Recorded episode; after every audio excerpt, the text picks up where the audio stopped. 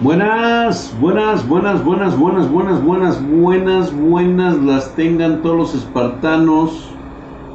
¿Cómo están? ¿Qué dicen? ¿Qué cuentan? ¿Qué highs? ¿Qué hay? ¿Cómo están? Muy buenas noches. Bienvenidos sean. Hoy deberíamos estar hablando de conspiraciones.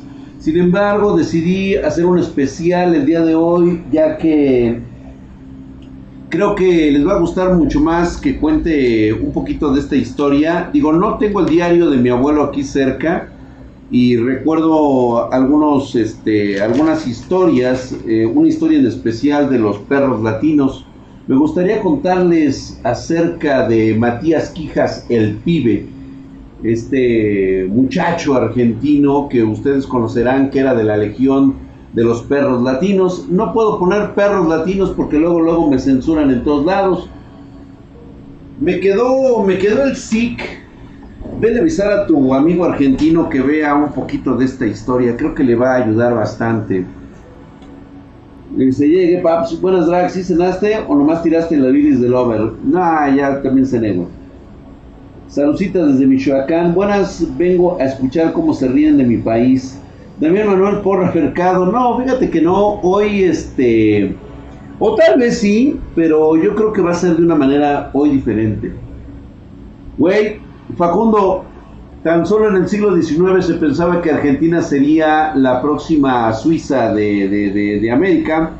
Y pues al final de cuentas, pues mira, güey, venir de una de una familia, venir de un este de antepasados que han estado en prisión o que huían al nuevo mundo por una nueva oportunidad, porque en su propio país, en su propio continente, pues carecían tenían pobreza extrema, incluso enfermedades venéreas, este, pues estaban todos puteados, no ganaban lana, estos llegaron de pinches jodidos, muertos de hambre, y pues al final de cuentas pues vieron en este país una nueva oportunidad. Pero no pasa nada, güey. Ahorita vamos a hablar de eso.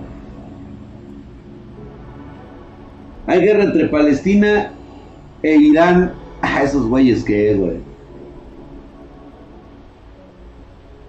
No es mi pinche ventilador sotototote que tengo que poner, güey, para que me dé el aire, güey, porque estamos valiendo verga. ¿Ya viste lo que dijo el presidente de Argentina, Drag? Sí, por supuesto, justamente vamos a hablar de eso el día de hoy. Bueno, les recuerdo que también existió un peruano en los perros latinos. Esta unidad de combate latinoamericana que estuvo en la Segunda Guerra Mundial y que fue conformada por eh, muchachos, así como ustedes, que provenían de América Latina y que de alguna manera se enteraron eh, que si no acudían a Europa a detener el mal, algún día ese mal cruzaría el océano e invadiría, e invadiría sus tierras. ¿sí? Entonces esclavizaría a su pueblo, lo haría cambiar completamente. Y para eso estos muchachos decidieron el gran peregrinaje hacia los Estados Unidos para que los mandara en el frente de Europa. He contado muchas veces de, estas, de, de esta historia, la hemos ido dilucidando poco a poco pero ahora que tuvimos esta, pues vamos a llamarla cagadez de un presidente allá de Argentina, creo que sería bueno que nuestros hermanos argentinos escucharan cómo era la vida de estos jóvenes que emprendieron el gran viaje a Europa en la 101 aerotransportada, una unidad formada por eh, latinoamericanos que pues a todos les decían mexicanos porque hablaban español, pero eh, había peruanos, chilenos, había un venezolano y por supuesto un argentino, un mexicano que era mi abuelo y todos ellos este, se embarcaron en esta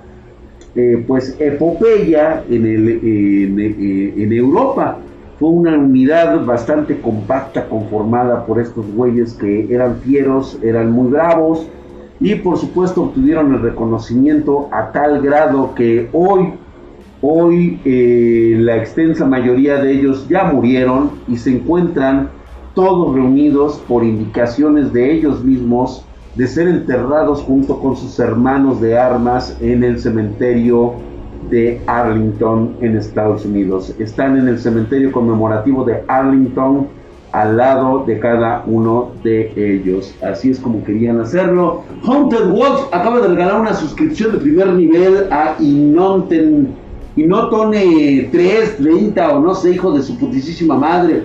Mamadísimo, cabrón. Drag, traes el otro micro. Che, no sea pelotudo. Muchachitos humildes. Mm. Hoy, hoy, este, Drag, esa mala, ese mal anda regresando bajo la bandera del socialismo del siglo XXI. Así es, efectivamente, ustedes, ustedes deben de comprometerse como lo hicieron en aquel entonces, aquellos jóvenes que abandonaron su país, su pueblo, para ir a pelear eh, del otro lado del océano. Aún recuerdo esas frases que me encantó hablar de los perros latinos. A ellos no les importaban las políticas y de hecho es bastante lamentable que nuestros gobiernos en la actualidad pues ni siquiera los hayan tomado en cuenta debido a que fueron a pelear por eh, la bandera de otro país. No son reconocidos en sus propias tierras porque ellos lo hicieron por sus propias comunidades, por su propio país, precisamente para que no sufrieran los vestigios de la tiranía que ellos consideraban existía en Europa. Por eso se me hace muy cagado a veces ver a jóvenes que de alguna manera creen que el nazismo fue bueno. Y este... Quiero decirles que, eh, sí, mañana hay directo de Mello, que voy a, voy a tratar de, entablar esta historia eh, eh, sobre todo relacionada a Matías Quijas, el pibe. Este che boludo que llegó este, a la unidad era un tipo, pues que de alguna manera se ve listado no solo para, para, para ir a pelear al frente, sino que también tenía pues cierta, vamos a llamarlo afinidad con los europeos, porque él decía que su bisabuelo, su, su su bisabuelo había sido, había llegado a América y que pues bueno, él quería de alguna manera, pues ya sabes, ¿no? Entre las locuras. Desgraciadamente nuestros jóvenes de aquel entonces y muchos de ustedes no conocen los verdaderos horrores de la guerra. Muchos creen que eh, la guerra es una fábrica de héroes en las cuales pues nada más van a estar llegando condecorados, ¿no? Y cuando la triste realidad los invade, pues muchos no lo soportan. Eh, era sencillito y carismático, por supuesto que sí. Era, pues ojalá hubiera tenido más, este... No, por favor, mi querido Mauricio, no confundas la cagada, güey. O sea, no mames. Estos eran hombres de verdad, eran hombres heroicos, eran hombres, hombres que creían en la libertad, no como el pendejo ese misógino y homicidio y cobarde del Che Guevara, güey. No, para nada, güey. Ese cementerio está en Pensilvania, Drag, sí, Exactamente, exactamente, ahí vas a encontrar, ahí vas a encontrar este, en el cementerio conmemorativo de Arlington, ahí bajo la bandera de los Estados Unidos vas a encontrar a los integrantes de los perros latinos. Hay una unidad que no fue la única, fueron varias unidades creadas precisamente entre los latinos, pero eh, yo nada más reconozco, pues obviamente del diario de mi abuelo, que él estuvo presente en la, en la, segunda, en la Segunda Guerra Mundial, él estuvo ahí. la guerra es dulce para aquel quien no la ha probado. Así es, exactamente. Evo Morales es el primer presidente boliviano que se parece a los bolivianos, otra fase de nuestro presidente Alberto Fernández. ¿Sí, no? No, olvídate, güey, imagínate nada más y el heroico Escuadrón 201, muy politizado, déjame decirte que sí, los considero de alguna manera héroes eh, por haber estado por ahí haciéndose este, unas chaquetas mentales allá en... Eh, pelearon muy bravamente, por supuesto, muchos de ellos este, muchachos que estuvieron allí en las unidades, pero para serte honesto, los verdaderamente olvidados de esta historia son aquellos que estuvieron en el frente, en el frente de Europa. Estos muchachos realmente sí se rompieron la madre, eran parte de las, de las niñas que aterrizaron el día D, el día más largo de la historia. Estos muchachos aterrizaron atrás de las líneas enemigas y empezaron el camino por Europa. Estuvieron en la batalla de eh, las Ardenas, en Bastón y en Eindhoven. ¿sí? Y esto fue este, totalmente, pues ahora sí que, los perros latinos tuvieron experiencias con los nazis y el sol negro. Mi abuelo sí, mi abuelo recabó mucha información, de hecho ya hablé de una historia sobre los vampiros energéticos, el cual pues bueno, es una parte como de la historia de mi abuelo, que no está propiamente involucrado. Una cosa es la historia política que yo te cuento y otra es la historia mística que te voy a contar, ¿no? Hitler era comunista, en el fondo su partido era el nacionalsocialismo obrero alemán. Sí, como todos, les lavaba muy chingón el coco, pero realmente no tenía nada de socialismo. Lo que pasa es que utilizaba esa medicina para lograr sus fines, pero él no era socialista realmente, ¿eh? O sea, checa tú cómo manejaba el discurso para los que le querían creer. Esa era la, intención. Era un dictador. Urgía que tocaras esta historia. Gracias, J.U. Hernández. Estoy esperando que llegue un poquito de la banda espartana, güey. Drag, los perros latinos, si, este, hola, de casualidad, ¿alguien sabe si en Medellín los cines están abiertos? Valeria Leal quiere saber si en Medellín están abiertos los cines. ¿Quieres ir a coger, Valeria? Porque digo, a eso vas al cine, o sea, no, realmente no vas a ir a ver una película, para eso ves el Netflix. Mejor que Valeria nos diga, ¿no? Tenía el don de la palabra, sí, claro. Exactamente, es fácil llevar a los jóvenes a la guerra porque en sus propias mentes existen conflictos existenciales, correcto. En su diario en algún momento se mencionó a la Lebensstandarte, la guardia de Hitler. No, no, mi ahora nunca estuvo. Obviamente está, estaban los Stromführer, los Strombearer, este, los, los que él conocía como pues la base jerárquica que lo describe en su libro, porque pues obviamente antes no había internet, güey, o sea, prácticamente era a través de un diario que escribían cómo era esta, este, cómo esta, era esta línea jerárquica, ¿no? Incluso los los Führer y los este, Führer, ¿no? Que eran así como los más chingones. Hombre dadivoso, mi querido Haunted, Haunted Wolf 117. Drag, perdónale indiscreción. ¿Puede que los restos de tu abuelo estén malditos? Sí, de hecho lo están. De hecho lo están precisamente por eso él decidió que sus restos descansaran en Arlington. Sí, este, él es, este, era soldado veterano de la Segunda Guerra Mundial, pensionado por el gobierno de los Estados Unidos. Recibía su pensión desde, desde, desde la Embajada de Estados Unidos en México. Cuando él muere, inmediatamente él dejó dicho que sus restos fueran inmediatamente a disposición de la Embajada estadounidense para que fueran cremados y llevados al, eh, al, este, al Panteón conmemorativo de Arlington, donde descansa al lado de sus hermanos de armas. De hecho, hay una configuración muy curiosa que vas a encontrar en Arlington junto a los perros latinos. Mi abuelo está en el centro y las tumbas que rodean en círculo, eh, se podría decir que prácticamente forman un pentagrama, están sus compañeros a los lados. Todos ellos conocen una historia relacionada a esa maldición. ¿eh? Por eso es de que se hermanaron tanto por esta guerra. Y les voy a contar cómo estuvo la situación. Güey. Sí, por supuesto, mi querido Dewey, por supuesto, las bombas era prácticamente el momento en que pudiera terminar todo. Esquiles, compren sus esquites. era el capitán, el abuelo. No, él llegó a ser sargento. Sargento segundo estaba eh, Cabo, que era este, este, déjame acordarme, espérame, era, este, ay, era, Pascual, Garbato, no, Pascual Garbato era este peruano. Híjole, este.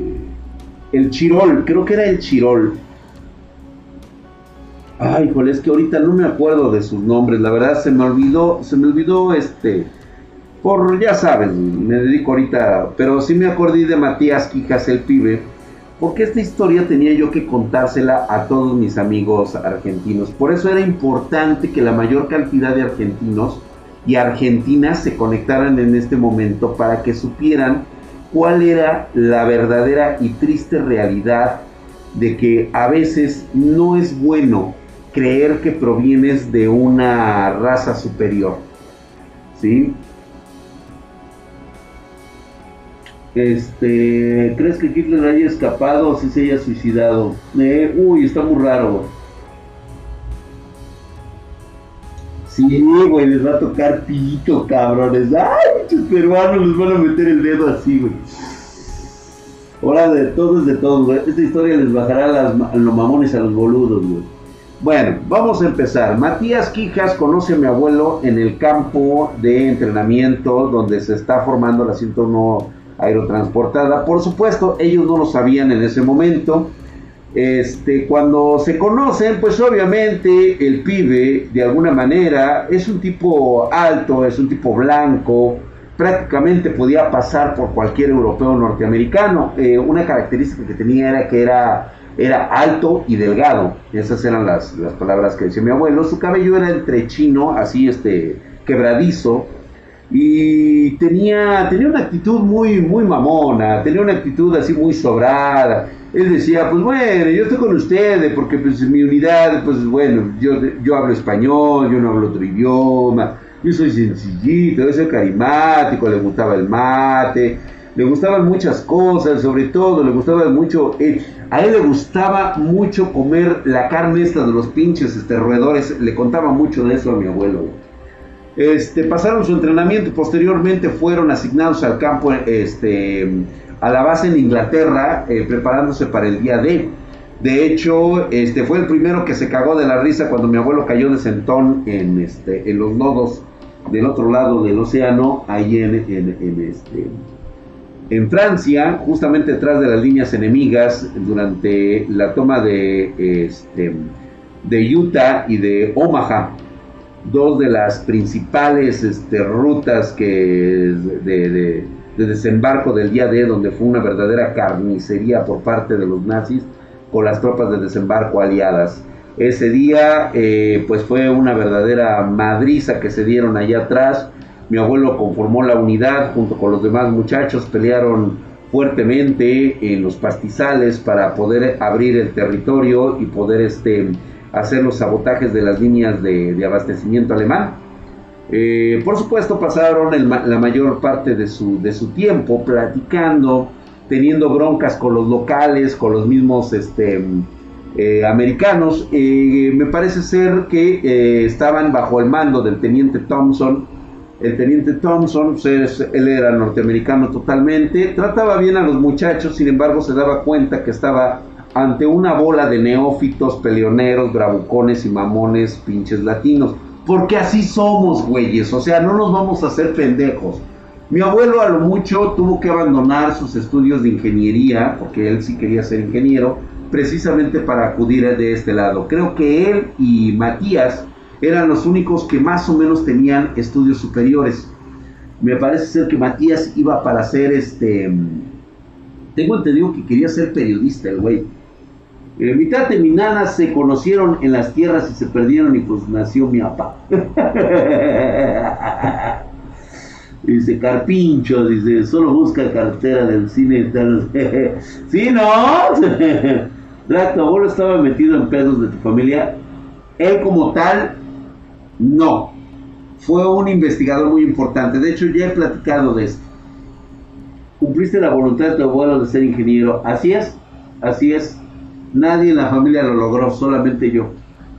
Este, es como decir una cadena, ok, ok, ok, ¿cómo reviso el circuito? No voy mucho al cine. Ah, Valeria, ¿cumpliste? Ok, para la serie de Netflix, Drax. Uh, te estaría de huevos, güey. La neta que sí la escribiría para la serie de Netflix.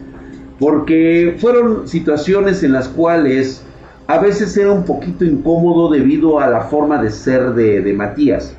Matías eh, solía resaltar mucho y se metía mucho con el, con este, con nuestro amigo peruano, este Pascual, creo que era Pascual Garbato, este Pascual eh, Garbato, creo que era Chirol, me parece ser que era Chirol, era un, eh, creo que ya he hablado de, Pascual Garbato, era un hombre robusto, de corta estatura, apenas pasaba del 1,55, pero su constitución de Pascual era totalmente, eh, pues no mames, güey, era un tanque ese cabrón.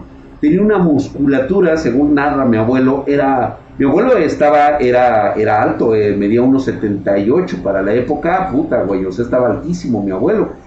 Y, pues obviamente él hacía ejercicios, se ejercitaba y todo el rollo, pero realmente la musculatura de Pascual era otro boleto, güey, total y absolutamente.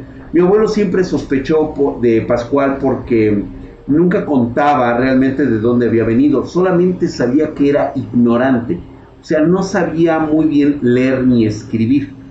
De hecho, era un, este, era un tipo de tez morena, ¿sí? Increíblemente así cuadrado, güey, o sea, fuerte el cabrón. Y la forma en cómo tenía sus manos, eh, para mi abuelo parece ser que había trabajado en las minas. Era evidente que había sido tal vez un trabajador esclavo de las minas de Perú. Entonces, este, se agarraba a chingadazos, güey. O sea, este, eh, eh, mi abuelo narra la toma de una, de, una, de un viñedo a manos de los nazis, en donde los madrazos de, Pascual con, uno de esos este, pinches nazis mamados, güey, de esos grandotes, se agarraron a putazos, güey, se quedaron sin munición y se empezaron a agarrar a vergazos, cabrón. Entonces, pinche, decía mi abuelo, los impactos de, Pascual en el rostro del pinche alemán, del Stammbartenführer, resonaban en todas, más que las pinches bombas, hasta que le partió su madre, cabrón. O sea, así de duro estaba ese güey. Y, y, eran enfrentamientos muy cabrones, güey. ¿Mm? un minero esclavo, ok, sí, tal vez, eh, no, no está, de hecho, reitero nuevamente, son especulaciones que tuvo mi abuelo, aunque realmente este, la historia de, de, Pascual creo que es algo que algún día debería de contar completa, es una historia muy bonita, muy bonita la historia de Pascual y pues este, después se las contaré. Eh, mientras tanto, este, este Matías, Matías solía cargarle mucho la mano y hacía... Eh, era muy pedante y tenía un carácter bastante, bastante negro, vamos a llamarlo así. ¿Sí? Él decía que estaba en, Europa porque quería conocer este, de dónde venían las raíces de sus abuelos y que él se sentía prácticamente alemán y todo eso, y todo eso lo metía en muchos pedos. Eh, mi abuelo como yo, pues obviamente éramos de mente muy abierta, aunque realmente la unidad no caía muy bien la actitud de, Matías. Por lo mismo que era, que era sangronón, de hecho, este, e incluso cuando estaban en la batalla de las Ardenas, sí, este, se jactaba mucho de tener este, un tiro precioso que daba hacia los arbustos de aquel lado, decía que mataba alemanes como, como este, como, así, güey, así pululaban, güey, o sea, y el güey, según él, los mataba, y, que cuando le iban a dar un reconocimiento a él, porque él prácticamente estaba haciendo todo el trabajo, decía, pues yo no sé, dice, ¿qué pensarán ustedes? Pero estos negros, o sea, refiriéndose a sus propios compañeros de base, güey. Yo no sé qué pensarán estos negros, o sea, ellos no están trabajando, eso que están haciendo toda la chamba. Merezco con decoraciones, merezco, merezco esto, merezco el otro. Y este. Y me cuenta mi abuelo que, pues bueno, sí tenía, tenía suerte el cabrón, ¿no? O sea, obviamente no era como el pies de esclavo. Este, se me olvida el nombre del pies de esclavo, güey. Creo que era venezolano, güey. El venezolano era ese cabrón, corría como alma que llevaba el diablo, decía mi abuelo, se tenía que quitar las botas para pegar las pinches carreras con los mensajes a través de las líneas, El, teniente Thompson, que era el, líder de la unidad, sí, le pasaba los datos a mi abuelo, mi abuelo, obviamente, en la línea de mando, pues le encargaba a este cabrón al pinche venezolano que se pegara la pinche carrera, cabrón. Y órale, güey, cubeta. Gracias, mi querido John Suárez, el pinche cubeta, güey. Gracias, güey. El cubeta, güey. No, mamada, güey. Ese cabrón, puta, ustedes sí se acuerdan. Yo realmente, ahorita no tengo el pinche diario, güey. Se me olvida, güey. Es que ellos descienden de los barcos, güey. Ah, exactamente. Haz un libro. Ah, estaría mamón, güey. Yo creo que sí lo voy a escribir, güey. Y este, y pues obviamente eh, todos hacían parte de la unidad, a veces se cagaban en los calzones, a veces no soportaban la presión y parecía que también el pibe no la soportaba, realmente él sentía que, que estaba como del lado equivocado de la historia. Y él decía, pues bueno, es que yo lo entiendo, o sea, cuando tú tienes la fuerza, cuando tú tienes el poder lo tomas. Y este, y tenía muy arraigado y se entiende por la época, chicos. O sea, también no vamos a juzgar a Matías, el argentino, no podemos juzgarlo porque era una época diferente. ¿sí? Recuerden que los argentinos eh, solían llegar, o lo que hoy son los europeos que vinieron de, Europa a Argentina, y no me lo van a negar quienes ahorita están este, eh, aquí en el chat. Mi abuelo deja escrito en su diario que Matías platicaba cómo vendían a los este, a los este, nativos de Río de la Plata, los vendían como... Pues mira, vamos a ser honestos, güey, vamos a hablarlo con la verdad, güey. Los vendían como esclavos para el entretenimiento en Europa.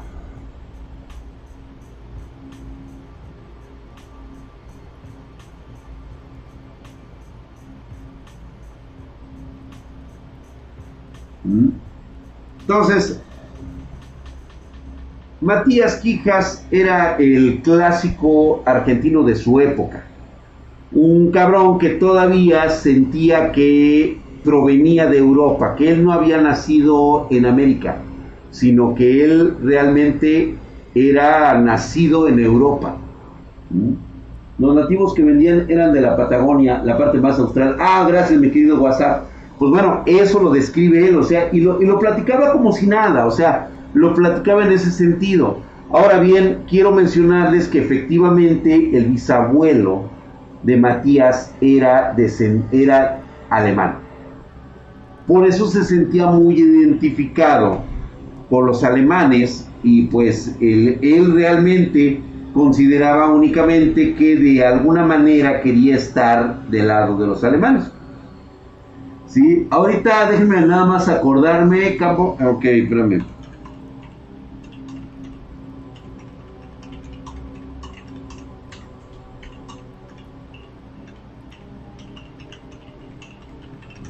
Rápido, que ese detalle se me fue, güey.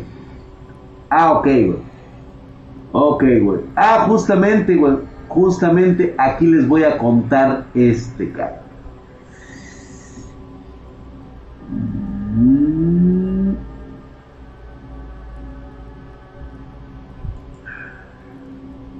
Me parece que fue Dachau, pero ahorita lo vemos. La operación Market Garden, correcto. Ok, espérenme, espérenme, espérenme. Sí, me parece que fue de Shaw.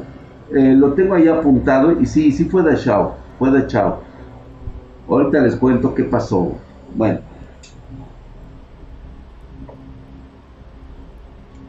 A los padres yo conocía, ah, ok, ajá.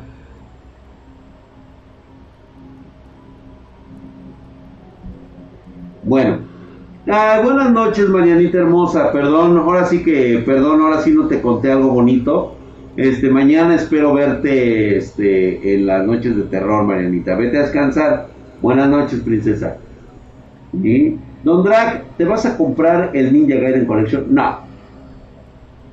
Fue un fracaso Market Garden, güey. Bueno, habrá quien lo tome de esa manera, güey. Otros consideramos que fue todo un éxito.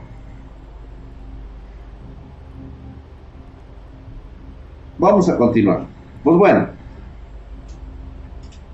llega el momento en que nos encontramos después de haber eh, tomado, eh, después de haber ganado la batalla de las Ardenas, en las cuales prácticamente se quedaron encajuelados, yo creo que esto exaltó mucho el temperamento de, Matías, cuando prácticamente quedaron eh, encajonados, la, la unidad de los perros latinos quedaron prácticamente encerrados, si no hubiera sido por el general Patton que dio vuelta a los tanques, e hizo y, precisamente hizo la entrada en Tenaza, hubiéramos perdido esa, esa parte de la batalla de las Ardenas porque no teníamos experiencia en combate. Y digo que teníamos, güey, porque pues obviamente soy descendiente del guerrero de mi abuelo, güey, o sea, por eso digo. Eh, tal vez genéticamente tenga algo en su cabeza. Mi abuelo quedó con todo esto, a pesar de todas las situaciones, quedó prácticamente igual que yo, ¿no? Un poco tocado de todo esto y de todas las situaciones que se, que se dieron y bla, bla, bla, bla, bla, muchas cosas. Posteriormente, hubo una discusión un día anterior durante la toma de Eindhoven. Ahí eh, mi abuelo perdería a su mejor amigo, este, ahí este, el Chupeta, el famosísimo Chupeta perdería, perdería la vida. Murió en los brazos de mi abuelo mientras, este, mientras tomaban Eindhoven. Entonces, este, es un suceso que mi abuelo, cada que me acuerdo cuando era niño, nos contaba la historia de cómo, de cómo había sujetado a su amigo del alma, este, mientras se desangraba por una, este, por una explosión de granada. Este, lo tomaba en sus brazos y le decía que pronto llegarían los, las unidades y pues nos cuenta gráficamente, ¿no? Cómo fue el espectáculo ese de, estar junto y verlo morir en, sus brazos. Y pues bueno, eh, continuando después de esa noche, hubo una fuerte discusión, hubo una fuerte discusión con los miembros de la unidad y obviamente pues salió a relucir las pendejadas de, todos, ¿no? Y uno de ellos, pues fue Matías, quien estaba molesto de que por qué este, se le permitían a los maricas y a los indios este, eh, participar en una guerra. Este, eh, Chirol y este, y este, y Pascual eh, prácticamente lo, lo, iban a madrear, güey. Si no interviene el, el, este, el teniente Thompson, se hubieran agarrado a putazos ahí al, al, pinche Matías, güey. Porque te digo, o sea, era un hombre de su época, era un hombre que sí estaba enojado porque a él lo confundieran con los pinches latinos. O sea, él sí estaba molesto, güey. Como él de ojos de ojos de color, este rubio, o sea, aunque hablara español el cabrón, ¿por qué chingados tenían que andar confundiendo con la pinche perrada de indios, este, con el frijol ese, el mexicano ese que estaba ahí, con el otro, con el chileno, con el pinche venezolano, ese cabrón, el pinche, este, el, el cubeta, o sea, dices, no mames, güey, ¿no? Entonces, llega un momento en que les avisan que tienen que partir inmediatamente al día siguiente, la madrugada. Toman sus cosas y todos mal encarados, o sea, todos de la verga, güey, pero ni modo a cumplir el, este, para la papa, güey. Al mediodía, este, después de, de un día, dos días, les avisan que más adelante están entrando, eh, que hay rumores de que las fuerzas de la 101 transportada han encontrado este, campos de prisioneros. Y pues obviamente que ellos sienten que son campos de prisioneros de guerra. Y entonces este, les dicen que se vayan para allá. Que porque hay un chingo de cosas que hacer. Más que nada los iban a agarrar de zapadores a los güeyes. Los iban a agarrar este, para levantar juguetes. Y pues obviamente, pues ya sabes, van todos emputados, güey, porque dicen, ay, nos van a poner a limpiar caca y la chingada, y nosotros estamos en los vergazos, y esos güey se hacen pendejos, ya sabes, un clásico. En la compañía AC, la 506, güey, no, estábamos, estaba en la, en la 588, estaba en la 588. Estaba en la 588. Este. Era la 588. Y esa unidad estaba conformada por un pinche puñado de. O sea, de toda la unidad, la más chiquita, pues eran esos perros latinos, güey. Eran seis o siete cabrones ahí todos juntos. De tipo Brando Brothers, güey. Ah, ándale. Entonces llegan a este campo de refugiados de la 101 hora transportada y pues obviamente eh, mi abuelo lo describe como un sitio que huele mucho a miados, a... Le, le, da una sensación de que hay mucho olor a carne quemada. Y este huele a caca, huele a excremento, huele a huele a cuerpos en descomposición, güey. Entonces, cuando ellos llegan, se bajan y empiezan a caminar y en la bruma, este, esta unidad, mi abuelo lo describe que todos se quedaron mirando hacia adentro de este lugar y veían fantasmas caminando. Veían esqueletos este, saliendo de esa prisión. Todos, este, pues obviamente se quedaron, ¿qué onda, no? O sea, ¿qué pedo, güey? Y desde que vieron, o sea, luego, luego los mandó llamar el teniente y les dijo, señores, por acá de este lado, vénganse, hey, hey, hey, come on, come on, come on. Y ya se los llevó hacia adentro, ¿sí? Y los llevó a la parte donde estaban unos hornos Ahí mi abuelo describe que un, que un intérprete de, los soldados aliados estaba hablando con un señor bajito, un señor así, este, este viejito, que traía una camisa a rayas, traía su gorra y estaba este, llorando y le estaba explicando y el teniente Thompson le pedía al soldado que le describiera qué estaba diciendo y decía el señor, dice, que el señor él estaba encargado de llevar los cuerpos que se encontraban de aquel lado donde estaban los baños. Y decía, ¿cuáles cuerpos? Dice, los que metían ahí en los baños y los rociaban de gas. La historia obviamente es impresionante, ¿no? O sea, este, lo describe mi abuelo como una situación fortuita, una, una situación que no, no se captaba en ese momento las dimensiones de lo que estaba hablando el Señor. Entonces decía, a ver, vamos a ver esas cámaras de gas. Dice mi abuelo que cuando él entró, luego, luego le llegó la peste, güey. Pero así, güey, o sea, fue a abrir, eran unas pinches bóvedas así, unas puertas de metal que se abrían, pesadas ¿sí? Se abría, inmediatamente le llegaba el tufo de excrementos, de sudor, de cuerpos en descomposición, así bien culero, güey. O sea, sí te calaba, dice, sentía, sentía como me entraba el, el, hedor y podía sentar que me picaba en el cerebro, güey. O sea, estaba así de cabrón, güey. Entonces, les explicaba el Señor, él que, que, este, que él estaba ahí y él entre lágrimas eh, le explicaba que su labor era sacar y apilar los cuerpos de jóvenes, de ancianos, de niños, de niñas, de mujeres, en, unos carros, este, diablitos, carros, diableros, para sacar los cuerpos y llevarlos este, a los hornos crematorios. y todos se volteaban a ver así como diciendo, ¿what?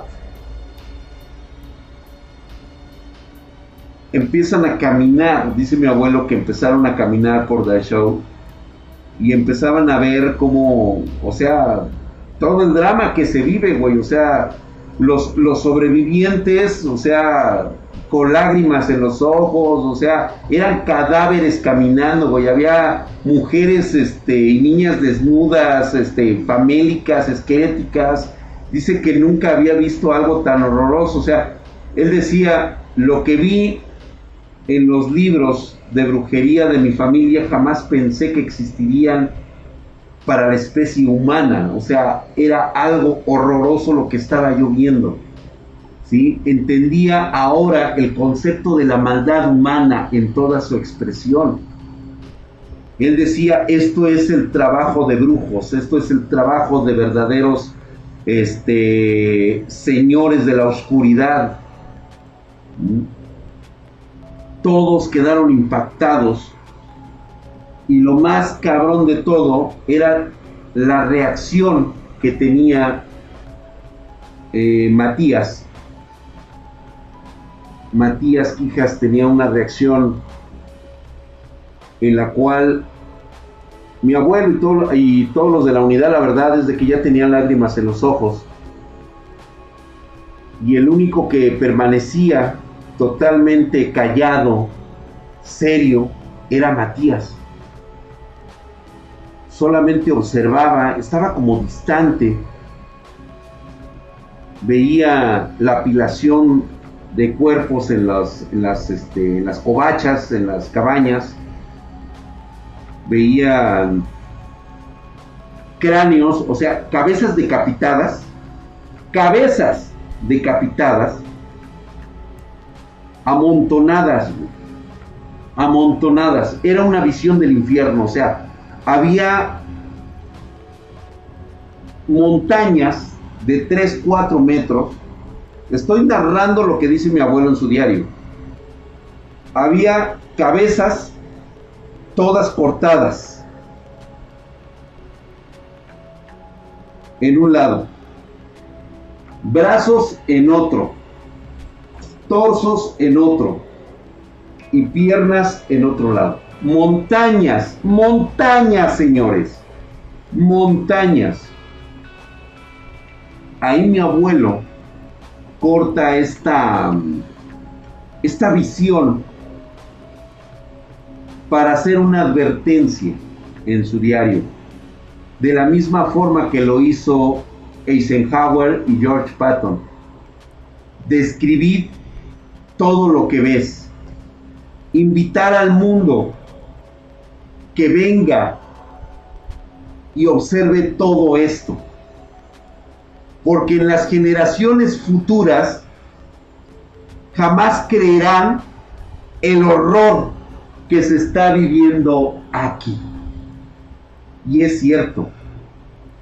Hoy, con mucho coraje, tengo que darme cuenta que hay gente estúpida y gente pendeja que niega el genocidio que, niega el holocausto.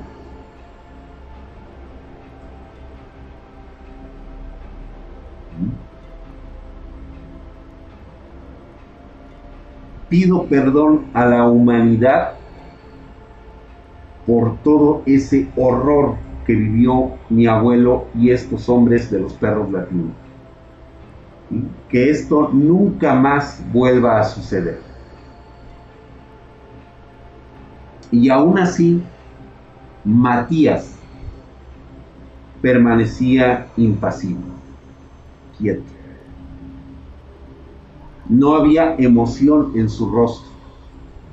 Parecía que no le afectaba en lo absoluto.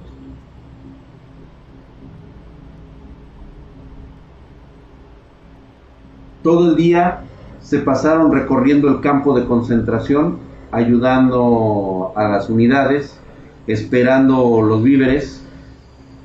Algo que mi abuelo aprendió ahí es de que cuando veas a una persona que realmente está muriendo de hambre, no le des de comer rápidamente todo. Dale pequeños trocitos, que los vaya comiendo poco a poquito.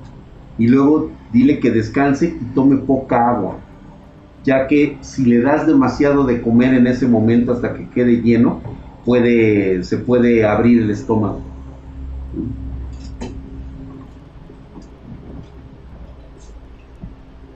Uf. Claro que sí, Gerardo, chingatelo, güey. Y ahorita te voy a comentar, ahorita te voy a comentar qué pasó. Después de esa ardua trabajo, se les dio un descanso de unas cuantas horas. Caminaban rumbo a, un área despejada dentro de los mismos edificios donde habían estado los prisioneros e iban a descansar. Cuando de repente escucharon que había gritos afuera y este todos salieron con las armas, Una patrulla de reconocimiento había capturado a unos soldados y unos oficiales este, alemanes. Pues obviamente a los soldados y a los oficiales pues les empezaban a hacer wiwis, ¿no? O sea, unos pinches putazos, unos cocorrones y todo ese rollo. Pero entre ellos había un oficial con un uniforme negro, con unas insignias de calavera en esta parte de acá y en su cachucha igualmente una calavera. Y el güey hablaba alemán así de se sentía muy mamón el güey. El teniente Thompson dijo a los, a los demás güeyes de la unidad, ¿saben qué? Este, este, métalos acá de este lado, ahorita los, este, los interrogamos. Y se pásenlos para acá a ver qué traen los güeyes. Y este, pues era obvio que todos, todos en la unidad se sentían asqueados, todos estaban así de, mal pedo. Y este, y los empezaron a interrogar, ¿no? O sea, obviamente hablaban alemán y pues obviamente había intérpretes alemanes. Y uno de ellos, pues obviamente empezó a cuestionar, era un militar, o sea, había, estaba este güey de la SS, pero había un rango más arriba, pero que era este que era de estas este, unidades este, de, soldados de infantería. De, este, de, infantería. Entonces le preguntaban más al oficial de infantería porque todavía no reconocían que esos putos de negro eran de la SS. Entonces, este, uno de los, de los achichincles se podría decir, de los acusados de colaborar con los, con los nazis en los campos de concentración, porque había esquiroles, obvio, pues este, pues también andaba por ahí, lo traían al güey amarrado de las manos y lo traían ahí, el güey ya lo traían vergueadón, ¿sí? Y ese güey cuando pasa, luego lo agarró y lo señala y le dice, ay, quién sabe qué tanta mamada le decía. Mi abuelo agarra, voltea, ve, y parece ser que el único que entendió el idioma fue Matías. Matías agarra, voltea y con la culata del arma le pega un pinche madrazo en la espalda, pero ojete, güey. Chinga su madre que le pone señor vergazo, cabrón. Huevos, güey. Pero así un pinche putazo, dice mi abuelo que se rompió el arma, güey. Y el otro güey, Con todo el pinche brazo desmadrado, güey. Y agarró, güey, y a pesar de que lo tira, que se le va encima, güey, el Matías, güey. Y que empieza a gritar, güey que empieza a gritar, gracias mi querido Robe Games por esos mil bitcoins, güey, gracias, cabrón, hijo de tu putisísima madre, estás mamadísimo, güey. Ya llegó Don Millones, hijo de toda tu putisísima madre, bienvenido a los perros latinos, cabrón. Allá para allá, güey, estás, güey, y luego para acá, cabrón, mamadísimo esos mil bitcoins, cabrón, ¿no? Ya, ya me dejé de pobre, güey. Me dejaste sordo, Drag. Güey, bueno, continuamos. Perdón, eh, perdón, pero tenía que festejarle a Robbie Games. Gracias por esos mil bitcoins. Está clara la la pronunciación, ¿no? Lo dejó paralítico. No, le puso un señor vergazo que le reventó la. Yo, este, según mi abuelo, pues seguramente el homoplato le ha de haber reventado todo, güey. Le ha de haber colapsado el, el pulmón o le ha de haber roto la columna vertebral, güey. La cosa es que se le fue, se le fue a golpes y Matías empieza a gritar como de como como trastornado, güey. ¿Sí? Le empieza a golpear lo empieza así, a, pero a puño limpio, güey. Y empieza a gritar y empieza... ¡Malditos! ¡Malditos! ¡Hijos de puta! ¡Malditos! Güey, nadie se metió, güey. El teniente Thompson volteaba así, güey. Y nada más agachó la cabeza así, güey. Porque Matías estaba ya enloquecido, güey. O sea, sus ojos rojos, estaba llore y llore y llore. Y este, y nadie se metió, güey. Nadie se metió. Este, cuando se cansó de golpearlo, se había fracturado las, las manos todavía con las manos hinchadas, tomó su casco y se la dejaba caer así en la cabeza hasta que le aplastó totalmente el cráneo al, al nazi. Se lo despedazó. Ya hasta que vieron que ya era una masa sanguinolenta, entonces mi abuelo y, este, y otros de la unidad lo quitaron. Este, a pesar de todo, no paró de llorar. Mm, todo el mundo guardó silencio. Nada más dijeron, saquen a esa pobredumbre de aquí, o sea, güey, nadie va a culpar a Matías y pues yo creo que nadie se iba a meter, los otros, los demás soldados, así como que también se quedaron mejor callados, sabían lo que les iba a deparar, este, si la hacían de pedo o algo así, güey. Lo sacaron, Matías lloró toda la noche.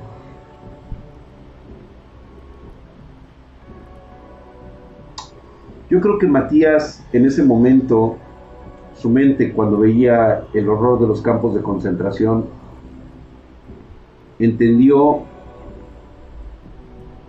que llevar una doctrina de supremacía racista al extremo causaba ese tipo de horror.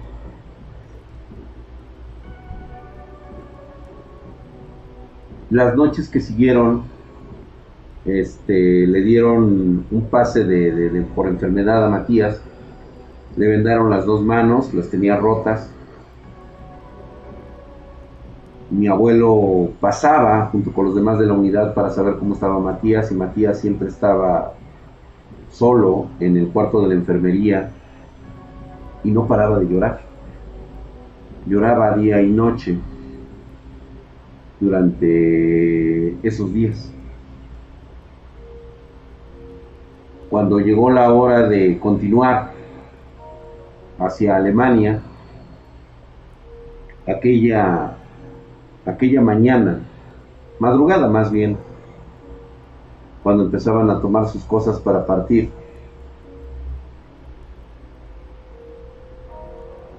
Se escuchó una detonación en los baños. Fueron en chinga a ver qué había pasado.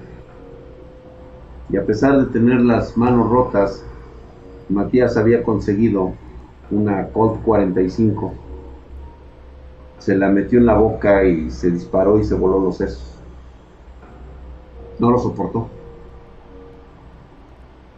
Simplemente el horror que vio, el horror que había vivido, le hizo comprender que a final de cuentas somos humanos. No importa de qué raza, qué religión seas. El horror que él vio por parte de los que él sentía un orgullo de pertenecer a la famosa raza alemana, de ser blanco, de ojos, de ojos verdes, de ojos azules, había cometido uno de los más grandes crímenes de la historia de la humanidad. Sí, de hecho es muy seguro, no lo especifica mi abuelo, solamente dice que fue un disparo de una Colt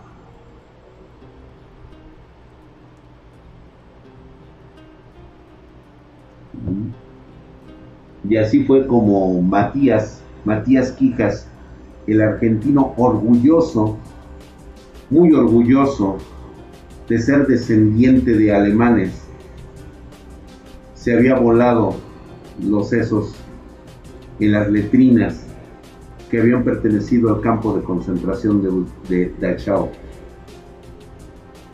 Después de haber visto los horrores y haber desquitado toda su furia, frustración y tal vez tal vez sentirse culpable de lo que habían hecho pues sus paisanos, como él los consideraba.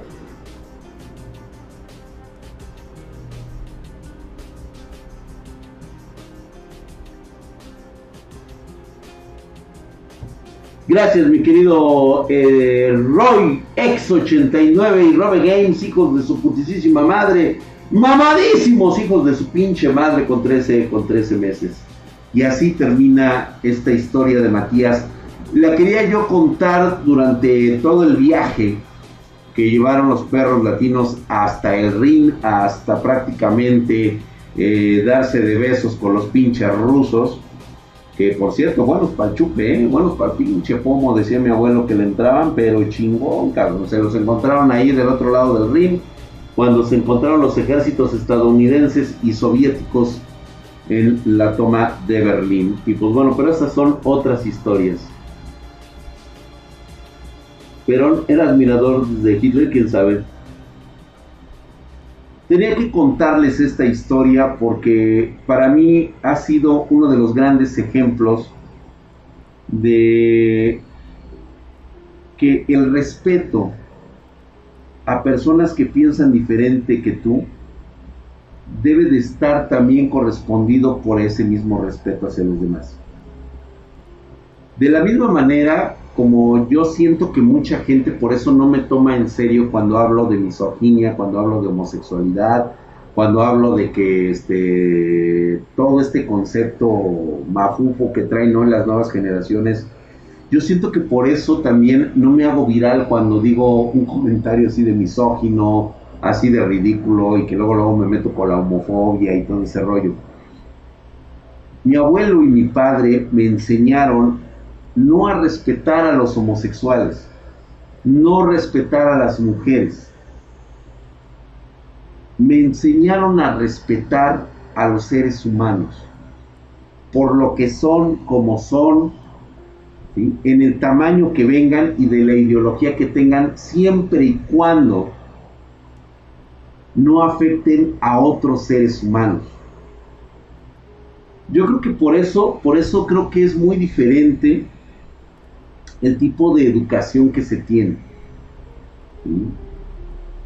O sea, yo siempre escuchaba a mi padre decirle de la misma forma como les digo yo en mis streamings a los homosexuales. Siempre decía putos. Ay, andas de pinche puto, pinche maricón. Y lo decía de forma ofensiva. Y mi abuelo también lo decía. Pero de alguna manera yo de niño entendía que ellos no lo decían de corazón, lo decían porque así se llevaban con la persona a la que le decían eso.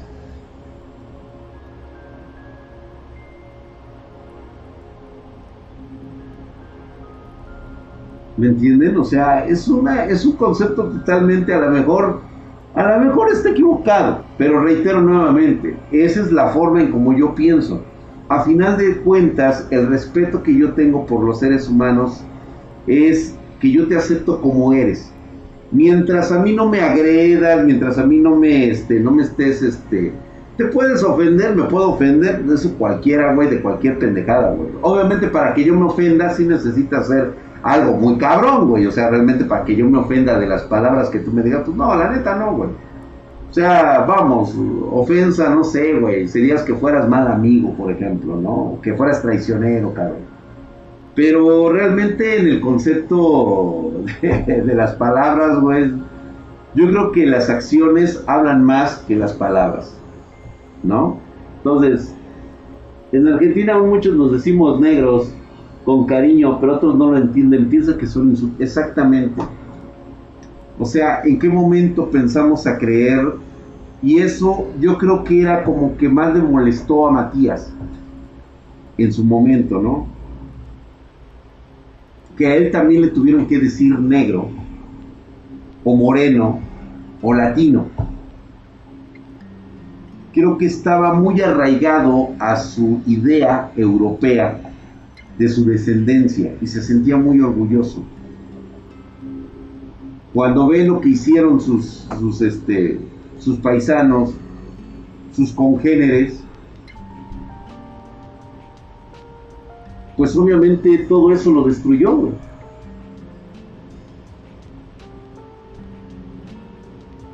Sí, Horner, yo conozco mi descendencia.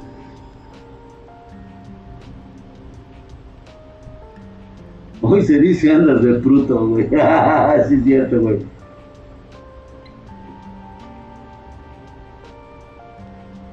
Porque le habían dicho niño rata, güey, sí, güey. A mí me llamas mi, me llamas mi negrito bello o me ofendo. Háblanos como si fuera tu papá, güey. Ya se los dije, cabrón, pinches putos. Pinches putos, todos. Yo sí les doy unos besos negros a un trapo. ¡Ay, ay, ay, ay! Pero yo soy color chocolatada, así a huevo, güey. Hola, mi querido Lord Ferdinand Lieberman. Hay que pensar un poco y creo que espero que mis hermanos argentinos entiendan que esto no nos ofende a los verdaderos mexicanos, O sea, eh, los únicos ofendidos son los que tienen doctorados en ofensas en Twitter o en Instagram, Y a esa parte de nuestra sociedad que, pues, está hecha de papel y cristal, están hechos de mazapán, porque realmente a mí tus palabras no me hieren, lo que me hieren son tus, son tus acciones. Si tú tienes malas acciones, esas, esas acciones hieren y mucho. Tus palabras no, güey, tus palabras se las lleva el viento, Podemos hablarnos de lo que tú quieras, güey, picarnos la cola si quieres, güey. Y no pasa nada. Ernie Clips, te vamos a sacar, pero esta, güey, Luis Julián, gracias por tus 30 varos mamadísimos, cabrón. Hay, este, ¿Cuál rifle sniper es tu favorito, Drag? Este, SR-71. Los correctitos, exactamente. Creo que si conoces a alguien que quiera leer de esto, pues ahí está, güey.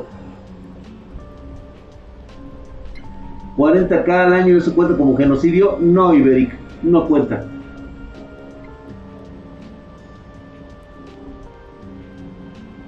¿Era cierto que Hitler poseía la lanza de Longinos? Luego platico eso.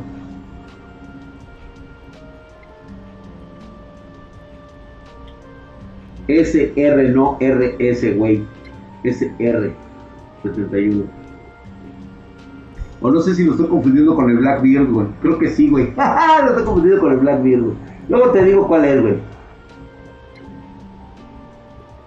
Vámonos pues, señores. Vámonos, muchísimas gracias. Cuéntale la historia a tu amigo argentino para que se dé color, que posiblemente todavía pueda... No pasa nada, realmente no, creo, no va a pasar nada. Ni yo me siento ofendido y creo que la mayoría de los mexicanos ni nos vamos a ofender porque nos digan indios. A final de cuentas, pues es lo que somos, güey. Al final, este, un pinche español, locochón, este, pito fácil, se cogió unas inditas por ahí, güey, y ni pedo, güey, salimos así color chocolate, así como este, como café diluido, medio, medio acá, güey, medio, medio rototes, güey, no pasa nada, güey. Honestamente, en mi forma de ver las cosas, no pasa absolutamente nada. Por supuesto, Lázaro Cortés, que espero. Maniloco 022, hijo de su putísima madre, estás mamadísimo. Luego les cuento la bella historia que yo he denominado como la bella y la bestia. La, la, gran, la gran historia de amor de el peruano, prácticamente este, este gorila, gorila robusto, fuerte y rudo, ¿sí? que se enamora de una alemana llamada Helga. La bella y hermosa Helga. Ya les platicaré la historia de los perros latinos.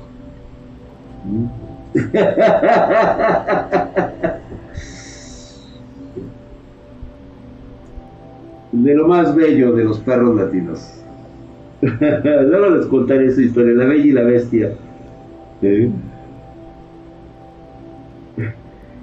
Luego sí, se las cuento, güey. No, mi querido Carlan Gas. Quiero que te quedes con esta historia. Después les cuento esa historia hermosa, güey. Es prácticamente la historia de King Kong. Dice, no era feo, era exótico y muy raro. Buenas noches. Buenas noches, vámonos. Gracias. Descansen, bandita.